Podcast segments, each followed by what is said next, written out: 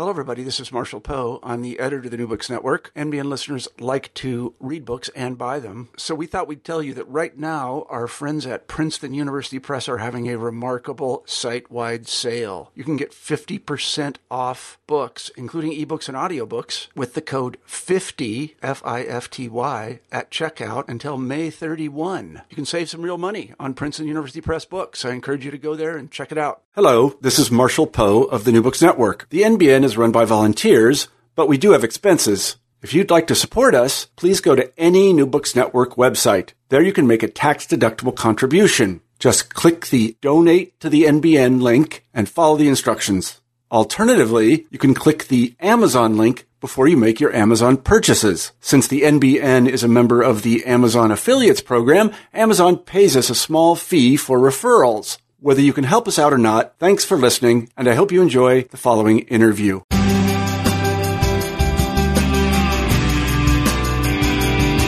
Welcome to New Books in Sociology on the New Books Network.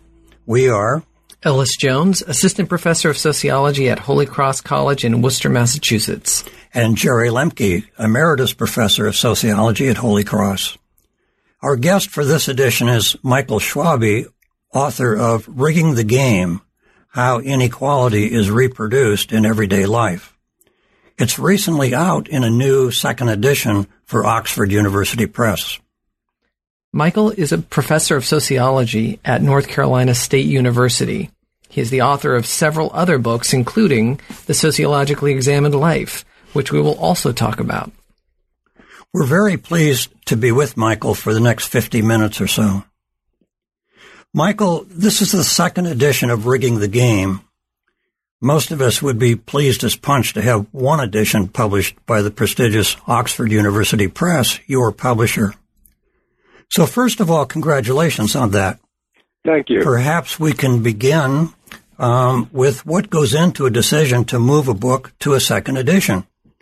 Is it reviews? Is it sales? A good agent? Or something that most of us would never think of?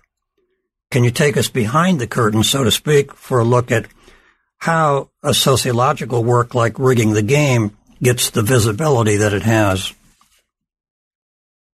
Well, let me answer the question about the, the second edition. It's uh, it's probably three things. Um, it's um, wanting to keep the book alive in the market. If there's a market for the book, uh, and and people who use the book who assign it in classes are are attentive to um, uh, the currency of a book in terms of uh, research and uh, current events and, and recent developments. Um, you want to you want to keep the book useful and, and keep it up to date for people who who like the book and are, are getting um, good mileage out of it with their students. So that's part of it. Um, and and I also feel feel that as an author when I uh, look at the book and, and, and see how things are changing um, since the first edition has come out, and um, you know want to you know want to bring it up to date to to acknowledge anything that's changed, any new events that might be on the minds of faculty and students. So uh, those are two pieces, and then the third piece is a really good editor. So um, my editor at Oxford, uh, Sherith Pankratz, is uh, is just a wonderful editor, and so she keeps me apprised of how uh, how the books are doing and um, what kind of feedback she's getting. And so um, when Sherith says, "No, maybe it's time to do a new edition of Rigging the Game," and and uh, you know, kind of keep, again keep it up to date and uh, keep it fresh in the market, um, I, I listen, and that's uh, that's a part of what prompted it. Mm-hmm. Um, you know, I think many listeners are probably familiar, most familiar with your previous book, The Sociologically Examined Life. It was a best-selling and maybe continues to be a best-selling introductory textbook for sociology or alternative to textbook. Um, and it really was representing one of the best, I think, uh, alternatives in the field to intro texts. I was wondering what readers might recognize in rigging the game as either stories or writing style or teaching techniques, etc., that have been carried over from that book into this. Is there any overlap? Sure. I, I um, I first, well, actually, I, I started using vignettes for discussion purposes in class. Little short stories I would write just to illustrate sociological ideas and, and uh, use them to generate discussion, get students thinking and talking about uh, things that were otherwise represented abstractly in the, the text that we were reading. So I started there, and then I incorporated some stories, a little bit longer versions of those vignettes in the sociologically examined life, and and they seemed to work well. I got good feedback um, from students and from people who used the book that that those short stories were engaging, that students found them useful for again thinking about the sociological concepts that were otherwise being discussed in a more abstract way in the book. So when it came time to write rigging the game, I thought, well, this this seems to work well as a, as a teaching technique and as a way to get ideas across. So I decided to incorporate some longer stories. So um, there are two stories in rigging the game. Um, one is kind of a fable about how uh, inequality gets produced through one set of historical circumstances that tend to recede from memory, that kind of disappear over subsequent generations, but have lasting and enormously consequential effects. There's another one that uh, another story in the book uh, that shows parallels between different kinds of criminal activity at a at a local level and an international level to try to get students thinking about um, how um, power and exploitation can operate uh, very similarly in ways that we might otherwise think of as very different. And then there's a third fictional piece in rigging the game. It's a it's an interview, uh, fictional interview uh, with a woman who is a political activist in the 21st century, and she at a uh, an advanced age is being interviewed by an undergraduate, and she looks back on her experience and, and the events that unfolded in the 21st century. Of course, it's fictional, but it gives students who read the story, um, read that interview, a chance to think about what's happening right now and how things that are happening now may unfold and have certain kinds of implications for the future. And that's that's the future they're going to be living in. So again, I've gotten good feedback from people on that. That um, it uh, draws students in, gets them thinking about uh, again future implications, uh, helps them extrapolate from what they're seeing going on now and and think about well why does why does sociology matter? What uh, what can it help us see now that's going to make a difference in the future? So so I wrote those pieces the three fictional pieces that are amidst other analytic chapters again to uh, try to make some of the concepts more memorable to draw students in to generate discussion and uh, as I say based on feedback they've, been fairly effective Yesterday I saw the movie The Big Short. And while I was watching the movie, I was also thinking about your book. um, I don't know that they use the expression rigging the game, but that certainly is what the movie is about. Have you, do you ever use films like that in your classes? Would you think about using? Have you seen the film? I guess that would be one question. Um, uh, are there ways that you could use a film like that in your class as a kind of contemporary, current um, event that that you would want students to understand? Certainly, you could. Uh, I have not seen that particular film. Um, there are there are very good uh, fictional representations of factual matters. Um, I tend in my classes to use nonfiction films, mm-hmm. um, just to uh, kind of make that boundary clear. Otherwise, um, I fear sometimes uh, students will tend to um, think that something's being made up. I, I, I want to show them when I show a film, I want them to appreciate its documentary qualities, and then we can analyze those for their factual accuracy. Sure. Whereas if you're showing a fictional film, um, it might be really good things illustrated, but um, it just leaves too much room for skeptics, skeptics among students to dismiss it. I, and I, I have some worry about that. Sure. I've, I've shown films. Uh, I teach corporate power in America. It's another course I teach. Uh, I've used the film uh, Inside Job about uh, the uh, shenanigans and criminal activity that uh, lay behind the uh, financial meltdown in 2008. Mm-hmm. Um, I taught that course this fall, and I used the film Merchants of Doubt uh, as a nice complement to the book. We read the book Merchants of Doubt. So um, so I do use films, and mm-hmm. I, I I think they're again uh, they have the uh, virtue of making things come alive for students, uh, making uh, things memorable, uh, generating discussion. Um, so, and I also, but I also think students have to be prepared. So, in each case, they're reading material that complements the film, supplements their information. Um, but otherwise, I, I, I think it's a great idea to use mm-hmm. uh, visual materials and help students get their minds around what we're trying to teach in any way possible.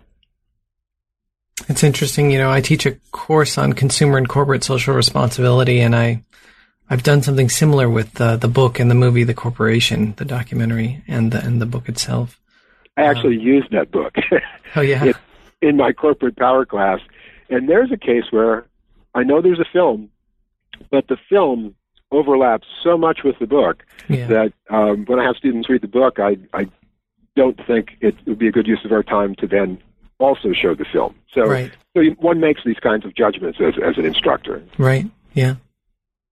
So before we leave um, the subject of the um, the sociological ex, uh, examined life, I was just wondering um, if that book in particular uh, opened up a number of doors for you in your own um, publication career, and if it still does. I, you know, I just um, when I think Michael Schwalbe, I think of the sociologically examined life, and I wonder if that has led you down a particular path um, that you um, may not have expected. Actually, that's an interesting question. Um, I was working on an entirely different research project when I started the sociologically examined life. Um, and I, what I came to realize in the course of doing that project was that it was going to be a long-term project, and it, it ended up becoming years uh, before it um, culminated in a book. And so, in between, uh, I thought, well, what do I want to do with my writing time? And I had been thinking for years about a book about how to think sociologically. And it occurred to me that maybe that's what I should be doing during that period. I was uh, it was a field project. I was uh, writing field notes. I was in the field, and so I, I spent a lot of writing time uh, just writing writing notes. But then I used my other writing time to start working on the sociologically examined life. Um, and yeah, I, I, it's a very important book for me. I mean, I, I feel like um, you know it's probably the book I've written that has done the most to, in, in some ways, serve the discipline. But more important than serving the discipline is serving the students that come through our classes. So that to me, I think, was the animating spirit behind that book was, well, what can I convey to students who are beyond my classroom, but are in sociology classrooms all around the country. Um, so I had I had that um, spirit that I brought to the book, and and I think uh, the success of the book has um, vindicated that. That other people have found the book uh, very useful for for teaching sociology in in a particular way. It's not everyone's you know cup of sociology the way I approach things, but um, there are a lot of people who like the book, and I've gotten wonderful feedback over the years from students. As far as opening other doors, I think it probably did lead me to think, oh, maybe I should do a book about the reproduction of inequality because that's what I write about otherwise as a scholar. That's what I study. It's what I teach about. Um, and if I had not done the sociologically examined life, and if the book hadn't found the audience it did, I might not have done Rigging the Game. Hmm. Uh, I'm also thinking now there will be a new edition of the sociologically examined life. It's um, uh, the fourth edition is the most recent edition, and that was published by McGraw Hill, and it's still available. Um, but I'm going to do a fifth edition now with Oxford. So, uh, yeah, and that'll probably be out next year. Um, publication schedule is still a little up in the air. I started working on it, so I'll be updating some things, um, adding a couple chapters, and um, hopefully uh, help the book reach uh, a wider audience. It is actually a, maybe a new generation of younger teachers of sociology out there who might not even know the book exists. And my hope is that we can um, expand the reach of the book, expand the, the conversation to um, to include more of those younger uh, instructors. Yeah, certainly. It was a very powerful book. I, I myself, as a graduate student, adopted that to teach my introductory courses and continued on uh, in my early career. Um, it's just a wonderful, wonderful book. Um, getting back to rigging the game, though, uh, could you give us an overview of your analysis? So, f- for people who are not familiar, how you are using the word game and the word rigged, and um, w- exactly what is being rigged, and then to just kind of link it to something um, that is kind of very contemporary. Um, is this different than how President Obama recently referred to uh, this idea that the game is rigged for the average American? Well, it it, it overlaps uh, clearly, and you know, rigging the game is a metaphor. When I when I started writing the book, I mean, it, um, when I started writing the book, um, I kept coming back to this idea. You know, it, it's partly a matter of translating a sociological analysis to um, an audience. It's a student audience, um, not necessarily familiar with how sociologists think about these things. But most people have a conception of a of a rigged game as something that's not entirely fair. It's somehow set up in a way that systematically advantages some players and disadvantages others. And not only that, but the players who are disadvantaged don't usually see how the game is rigged. So there's um, need to, to look beneath the obvious, to see something that's going on that you might not otherwise see. Um, that's, as I say, advantaging one group or one player or set of players and, and not another. And so as I was writing the book, this this kept coming back up, this idea of rigging the game, and um, it actually didn't have the title for the book until after much of it was written, and it occurred to me, well, it, really should be called rigging the game.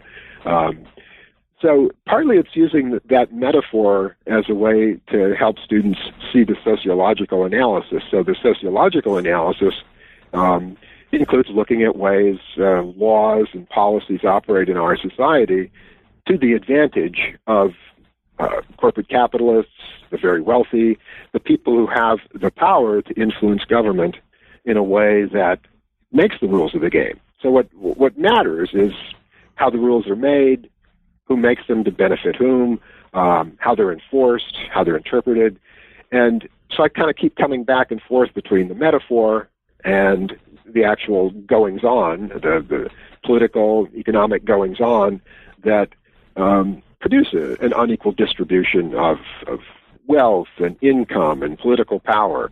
So, so the so the metaphor is not the analysis. The metaphor is a way to convey the analysis and then um, put a lot of sociological meat on those metaphorical bones um, as I go through the book. So. Mm-hmm um, we look at all kinds, or I look at all the different kinds of concrete examples, everything from you know, labor law to uh, tax law, corporate lobbying, all the different ways that the rules that affect profit making, the distribution of wealth and income in our society are shaped by those who have the power to shape them to advantage themselves. And even mainstream economists now uh, talk about very similar things. Um, mainstream, you know, people like Robert Reich, uh, Stiglitz, um, uh, Paul Krugman, look at how policies are made and have been made in recent decades to enormously benefit, to disproportionately benefit the very wealthy. Um, so they use they use a more technical language that economists like to use. They talk about rent seeking and um, and, and rigging the game is uh, sometimes that comes into political discourse. So uh, Elizabeth Warren used this term. Uh, Are you in touch with any of of those political people or their their staffs? Um, you know, in some way that accounts for how the term rigging has really gotten into the political discourse. I'm not, um, mm. but these things uh, travel through mysterious channels. you know, so the phrase appears in one place and other people pick it up. It mm-hmm. resonates. Mm-hmm. And again, I think it resonates sometimes in those political speeches for the same reason it resonates as a title of a book and as a metaphor for conveying an analysis is that it's easy enough to explain what a fair game is and what a rigged game is, and then to say, well, okay, now let's look at our economy. Mhm. Let's see if we can make sense of it in terms of this metaphor, and not just toss it off as a you know a one or two line phrase in a speech, but um, to really say, well, let's start with this idea that the game is rigged, and then look closely and see how that might be the case.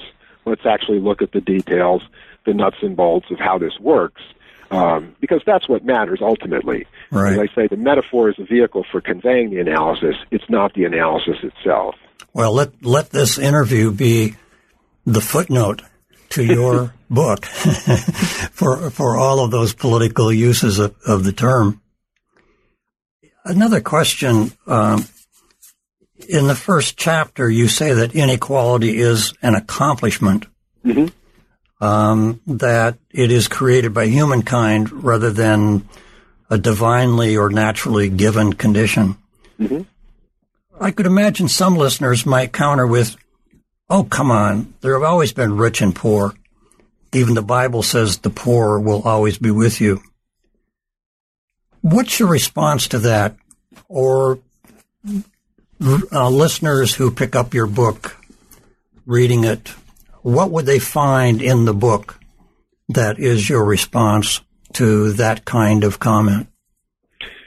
probably uh, several things. Um, I do note that if, if one wants to take the, the longer evolutionary view, for about 99% of the time that human beings have existed on the planet, we lived in a state of rough equality in hunting and gathering societies. So the kinds of um, uh, egregious inequalities in material wealth that we're familiar with uh, in the modern world really only began to take shape about 10 or 12,000 years ago with the agricultural revolution when it became possible for human beings to create a tremendous surplus that could be unequally distributed. So one could look at it that way, take the really long evolutionary view of it. Another way to look at it is to say, well, uh, yes, you're always going to have inequality created by some kind of regime of oppression and exploitation as long as that's the way we organize human societies. If we always organize them in such a way that um, power is concentrated in a small number of hands, uh, uh, that the state is controlled by a relatively small number of people as opposed to being controlled democratically, then yes, uh, we're always going to see some version of a rigged game or, or some arrangements of oppression and exploitation that allow some people to benefit disproportionately uh, relative to others. So um, that would be a, a second response. And a third response is, well, look, let's look at how modern societies work, modern capitalist societies.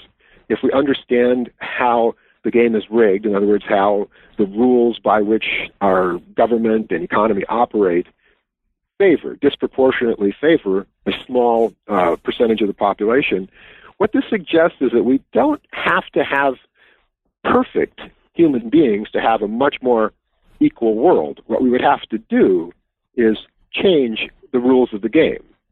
If the rules of the game we operate by now produce tremendous inequality, then maybe we can think about ways to change the rules of the game to produce uh, a, more beneficial state of equality.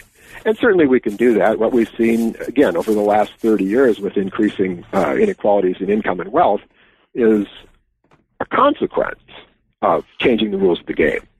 So we can we can change them back. It's it's it's a political matter. It's it's uh, not just a technical matter. It isn't as if this is a scientific mystery. Um, Right. It's a it's a it's a political matter to to understand um, what needs to be done to change those rules of the game back. And so it- it's a matter of struggle. It's not it's not a scientific mystery. One of you you mentioned uh, in passing moments ago uh, labor law, and it seems that one example of inequality being written into the rules of the game is the Taft-Hartley law in labor relations. Mhm. Why is that a good example? And is there any move afoot that you know of to challenge uh, Taft-Hartley? Is it on the the agenda of any political campaign? Uh, for example, the Bernie Sanders campaign, or or anything that uh, that that you are aware of? Well, it sounds like there are two questions there. Yes. Uh, one about how Taft Hartley works, and, and there's there's an enormous literature now on on Taft Hartley uh, among labor historians and um, legal scholars. So I would encourage anyone interested to to dig into that. Uh, if, if, to the extent you're interested, it's it's complicated. But just to give you one example, uh, Taft Hartley forbids sympathy strikes. So if you're thinking that um, you could have working class solidarity across workplaces and bring um, capitalist employers to their knees, so to speak, or at least create a kind of uh, additional uh, force or leverage for negotiating a, a contract or, or, or uh, uh, you know, making some changes in the workplace through uh, organized action, a sympathy strike is, is not a legal possibility. Uh, workers are not allowed to, um, uh, across industries, uh, support each other. In effect, is what the what the law says. Those sympathy strikes are illegal, and that being the case, labor is is enormously weakened uh, in their ability to, um, through withholding cooperation, exercise power in our society. And um, Taft Hartley is, is an enormous obstacle to uh, the power of working people in our country. As for uh, efforts to change it, uh, periodically these uh, efforts emerge, and they pretty quickly get shot down. I mean, shot down as in there there is tremendous uh, opposition on the part of corporate capital to uh, keep Taft Hartley in place, and not only keep it in place, but they'd be perfectly happy to to see even more uh, repressive labor laws in place. In fact, we're seeing that now with the push to um, uh, create more uh, right to work states in, in the sure. U.S. and to destroy public sector uh, labor unions. As in Wisconsin. As in my home state, yes. Mm-hmm.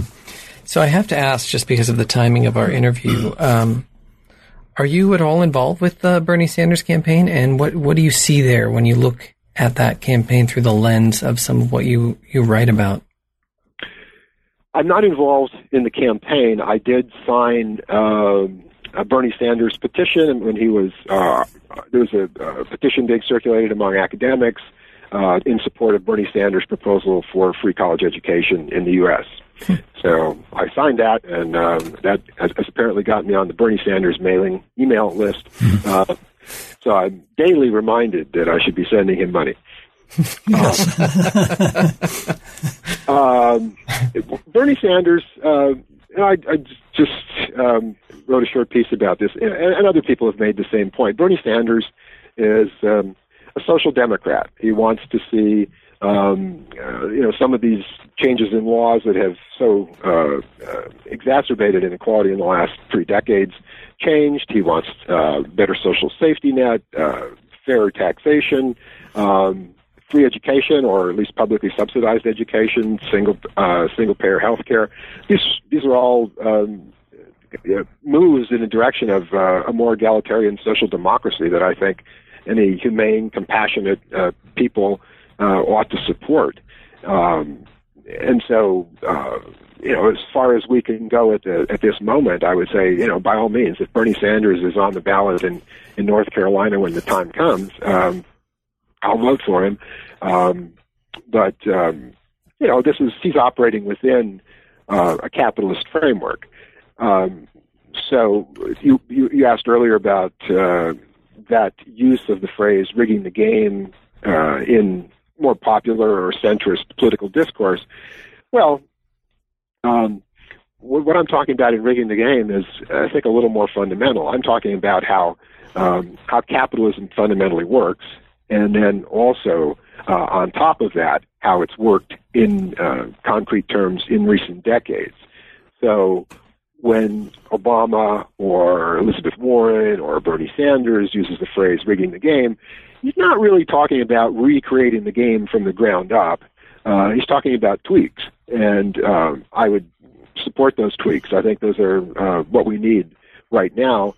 But in the long run, I would argue that if we don't look at who controls the game uh, and who's uh, who controls the resources necessary to um, rig the game, it's just going to get re-rigged again, even if we even if we tweak a little bit around the edges. So, um, so another part of the the educational purpose of rigging the game is to get people to see a little bit deeper than some of the um, analyses that uh, we get from mainstream political candidates, even ones as good as Bernie Sanders. It's interesting. Along those lines, um, the Sanders campaign has has popularized this notion. Although I've I've heard it in the Clinton campaign, and it's been around for some time.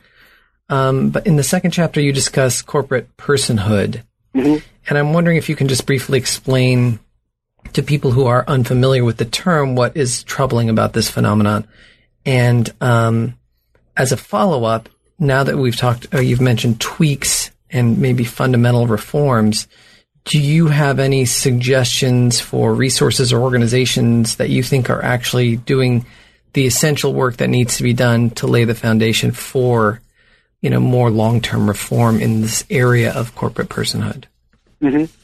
Yeah. Uh, well, for for um, people who don't know what corporate personhood refers to, it's just a kind of general term used to refer to the granting of uh, political and civic rights to to corporations, uh, basically the same rights that we enjoy as individual human beings.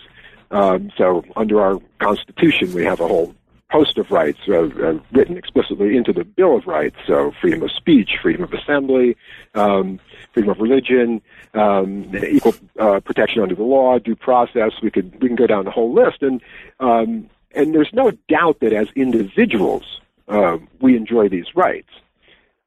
Should a corporation, um, uh, a legal fiction, um, an entity created on paper to uh, facilitate the making of money, enjoy those same rights? Should a corporation have rights to free speech? Um, should it have the same rights to privacy as individuals? Um, that's the question. And um, courts, uh, through a whole series of cases that have unfolded since the late 19th century and all the way up to the present day, um, have more and more embraced this idea of corporate personhood. In other words, granting the same rights to corporations uh, as to individuals. Uh, and that's how we end up with decisions like Citizens United that, that treats corporate spending as an expression of free speech um, equivalent to the free speech of individuals. So, um, so the move to to change that is a move to challenge the the at least aspects of the legal framework that we have right now that allows corporations or uh, corporate corporations and, and representatives of corporate entities to um, to spend money as if money is speech and influence our political process um, in a manner uh, that's supposed to be equivalent to an individual, but um, is enormously amplified and represents a, a tremendously selfish interest in profit making. So, um, so there's opposition to this. There, there are movements afoot. The one that I'm most aware of um, uh, would be uh, Move to Amend. Um, you can look this one up online, if, and this is a movement to try to get a constitutional amendment uh, created that would um, basically uh, preclude corporate personhood, preclude the granting of political and, and uh, civic rights to corporations uh, in the way that they, they have those rights now under uh, a whole set of legal decisions over the years. So, um, Move to Amend is the organization. There have been other places around the country uh, that have also fought this. There was um, for a time, and I'm not sure how active it is anymore, but there was a group called POCLAD, Program on uh, Corporations, Law, and Democracy, that hmm. was um, working on this and, and actually had uh, local legal challenges to corporate rights. Uh, so, different parts of the country, there have been uh, smaller versions of this, but Move to Amend is national, and um, they're, they're pressing on. And, I, and I, I think it would be a great idea. It's, a, it's the whole idea of corporate personhood, I think, is an abomination. Also, in, t- in chapter two, you explain that uh, inequality is institutionalized. Um, and I'm wondering if you can uh, flesh that out for listeners, um, and if you might be able to draw a parallel, for example, with uh, when the Black Lives Matter movement talks about racism as structural. Is mm-hmm. this a, a, reasonable illustration of uh, what you were talking about uh, along the lines of inequality being institutionalized? It's part of it.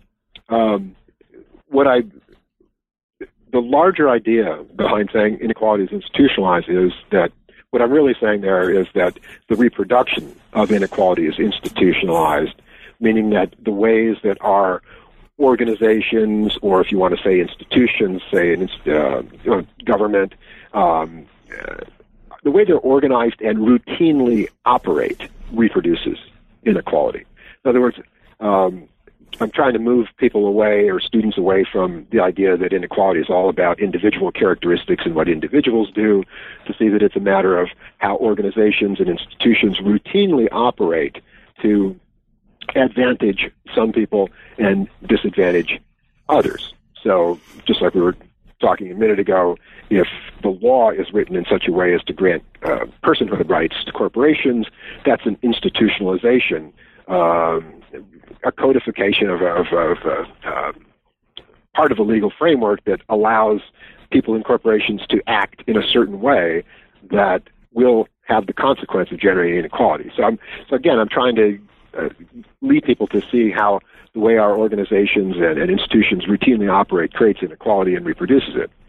In the case of um, Black Lives Matter, um, what you might do at that level of analysis is to say, well, let's let's look at uh, say local police departments and look at who's in those police departments. What are the routine hiring processes that occur, uh, such that we get certain people or forms of interaction uh, in these departments? How do we end up with uh, uh, almost exclusively white police departments? uh, policing areas that are predominantly African American or Latino and Latina. How, how does this happen? Well, we would have to do is look at how these organizations, organizations and institutions routinely operate. It's not just about individuals thinking this way or thinking that way, being prejudiced or discriminatory. We need to look at how the organizations and institutions routinely operate to produce a situation where uh, we get again and again this kind of violence that we've that we've been seeing uh, for a long time, but it's just become more publicly noticeable uh, in recent years. Michael, you begin chapter three with a reference to the Matthew effect, which is derived from a biblical passage, Matthew twenty-five twenty-nine. I I always like the use of biblical references like that to set up a chapter.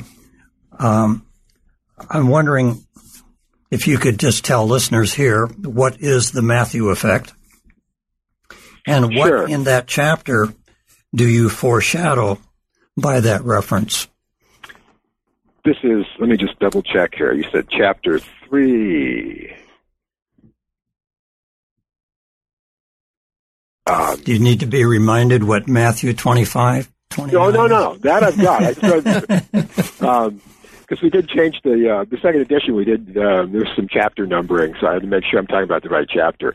So this uh-huh. is yes. Actually, this is okay. So um, the Matthew effect, um, as you said, it's coming uh, out of um, uh, the Gospel of Matthew uh, that says for unto everyone that hath shall be given, and he shall have an abundance. And I believe the next line is to the effect, then um, uh, he that hath not uh, shall have less. Mm. Basically, it's uh, it's a line that Robert Merton used back in 1968 to talk about how scientists in prestigious universities get extra benefits uh, by virtue of their association with prestigious universities. They get more attention, they get more grant funding, um, more resources for for their work and so on and so forth. Um, and he was making a point about how science operates, and and mm-hmm. um, in subsequent years, people have used that idea to uh, to ca- to capture or, or to refer to the phenomenon of advantages tending to accumulate. So if you're in some way privileged or advantaged, it's often possible to parlay those advantages into even more advantages. So do, do you think that in some cases people use Matthew 25 in order to justify inequality? Do do you hear that? Uh, do you read that um, in in popular culture, in popular discourse? Maybe uh, uh there's probably there's probably no part of, of, of the Bible or any other sacred text that hasn't been used to justify something horrendous uh, or something that seems perverse in light of what might have been the original intent. Um, I don't hear that, but I'm I'm sure someone could could make that case. They might say, well, you know, this again, this is just how uh, things are. So the poor shall always be with us, et cetera, et cetera. Um, see, you can find this stuff in the Bible, so uh, why would one get all that worked up about it today? It's just mm-hmm. uh, part of the human condition, nothing you can do about it. But of course, um, you know, Merton's, Merton's a sociologist who's making a point about how, again, institutions operate. So if you have some institutions or organizations within the institution of higher education that concentrate resources and um, have gathered tremendous prestige over the years, um, well, okay, you're going to see this phenomenon of uh, people who are professors in those institutions, uh, you know, being privileged in these very obvious ways, but then uh, subsequently enjoying a whole set of um, uh, consequent benefits because of that. It's a sociological point about how uh, privilege works or how uh, inequality works, and has a tendency to uh, reinforce itself. Hmm. So, so that's what I would say. I would say, well, you know, you know, again, let's uh, we can take the poetic rendering of this, uh, the metaphorical rendering, like rigging the game, or the poetic rendering here out of the Gospel of Matthew, and say, well, all right, so so what does that look like in the real world? As sociologists, let's look and see how that actually occurs, and and and um, you know what the consequences are. So so that's my usual response is just to uh, say, well, you know, we have these these these figures of speech that uh, eloquently or poetically, vividly capture important ideas. But all right, then we have to, you know, take some further steps to see what that looks like in the real world. And is that? Um, I'm wondering if that's then an example of of what you write about um, in your chapter entitled "Arresting the Imagination." It, are imaginations for a better world and how to create a better world arrested because people use biblical passages uh, like the Matthew effect in order to justify um, things the way they are, and and and that's and, and and so the Matthew effect or other popular biblical expressions are part of the process of arresting the imagination? Um, well, is, is that a, is, is is that is that a way that we can think about arresting the imagination?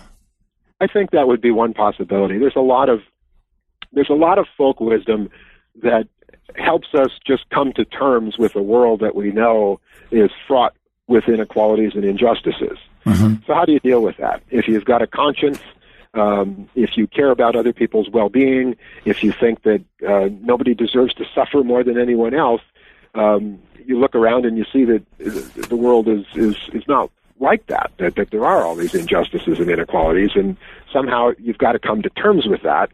And I think you also have to come to terms, at least most people do, with um, it, it's not just powerlessness. It's a it's a feeling that how things are, whether it's the physical world or the social world, how things are are just enormous. They're they're they're they're they're daunting to think about changing. If you want a world with more equality and more justice, how do you do that when you don't have any particular power? Mm-hmm. Um, and I think in the face of that, these little bits of folk wisdom, whether they come from uh, holy texts or or, or, or any other source, um, just kind of help us deal with that tension uh, that we feel when we desire, on the one hand, a more just and equal world, and we look and see that that's not the world we live in, and we feel like, wow, what can we do? How can we possibly change this? So we need some way to reconcile that, and I think that's what these bits of folk wisdom do. Well, one of the things that you point out in that chapter is that high school and college curricula offer little exposure to alternative arrangements, mm-hmm. um, particularly for the way work is arranged. Mm-hmm. Um, we don't see examples, for example, of co-ops um, mm-hmm. that could be alternatives to the way things are. and students get little exposure to something like labor history. Mm-hmm. Um, and and you say this has not changed over your many years of teaching, and I'm wondering what your thoughts are on why things have not changed and what can be done to change school curricula at, at that level, particularly say in public schools, high schools. Um, that does seem to be a rather daunting uh, problem. And I'm wondering if you do you have examples that you can point to of where there have been some successful uh, efforts to to change uh, curriculum? Well, actually, it's funny. Um, just a, uh, with probably within the same year that um, the right wing Republican takeover in Wisconsin occurred. Um, if I'm not mistaken, they uh, one of the the state uh, accrediting agencies recommended. I don't think this was a requirement. Recommended that the uh, curriculum in somewhere in K through 12, probably high school in Wisconsin, include uh, labor history. And I actually wrote a piece here in North Carolina, an op-ed, uh, praising this this development in. Wisconsin um, for exactly the reasons that I touch on in rigging the game. That this is an important part of understanding how our society got to be what it is today. Is understanding labor struggles in U.S. history. Uh, well, only months later, um, we saw uh, things uh, turn around uh, in a most distressing way in Wisconsin. Um, so, I guess one could say that you know there there are ups and downs. It's it's it's it's part it's class struggle, really, if you think about it. Um, uh, teaching labor history, and, and you're right. It's it's not changed at least in my teaching career in the last 25, 30 years whenever I've when I've asked that question, if anyone in my classes has ever been required to take mm-hmm. a hmm. U.S. labor history course, I I get nobody. Right. So there's whole set of understandings about how social change occurs that are left out. Why is why is that still the case? Well, you know, the forces of um, um, the, for, the forces that the forces, uh, that, yeah, the forces. Uh, well, it, it basically it, it, because it is part of, of class struggle. If if you went to your local school board and and um, said, "Well, I, I want to require you know the following things," uh, you know, because students should, should learn these things, you'd, you'd likely run into some considerable um, opposition. There are many labor leaders on the local school board. Yeah, uh, it's a big question why these things haven't changed. There have been um, you know local struggles to to make some of these changes. Um, you know, and uh, you know, people write books like rigging the game and the sociologically examined life, and I'm um, I'm going to start work at some point on an, on the third one in the in the trilogy, which I'm uh, wanting to call making a difference, which is going to be about social change. Hmm. That's my goal. Um, but but you know we do find these these pockets. That's I think what part of what drew me to academia in the first place is that um, there are possibilities for, for critical thought. Um, you know, it might not be what gets institutionalized, um, considering, as I say, the political and economic forces arrayed against this kind of change. And we're talking about changes that threaten those political and economic interests. So it's very hard to institutionalize education that's going to put, say, capitalism into question in any fundamental way. So um, you can teach about inequality in a lot of places. There's a lot of inequality, and let's talk about it as sociologists.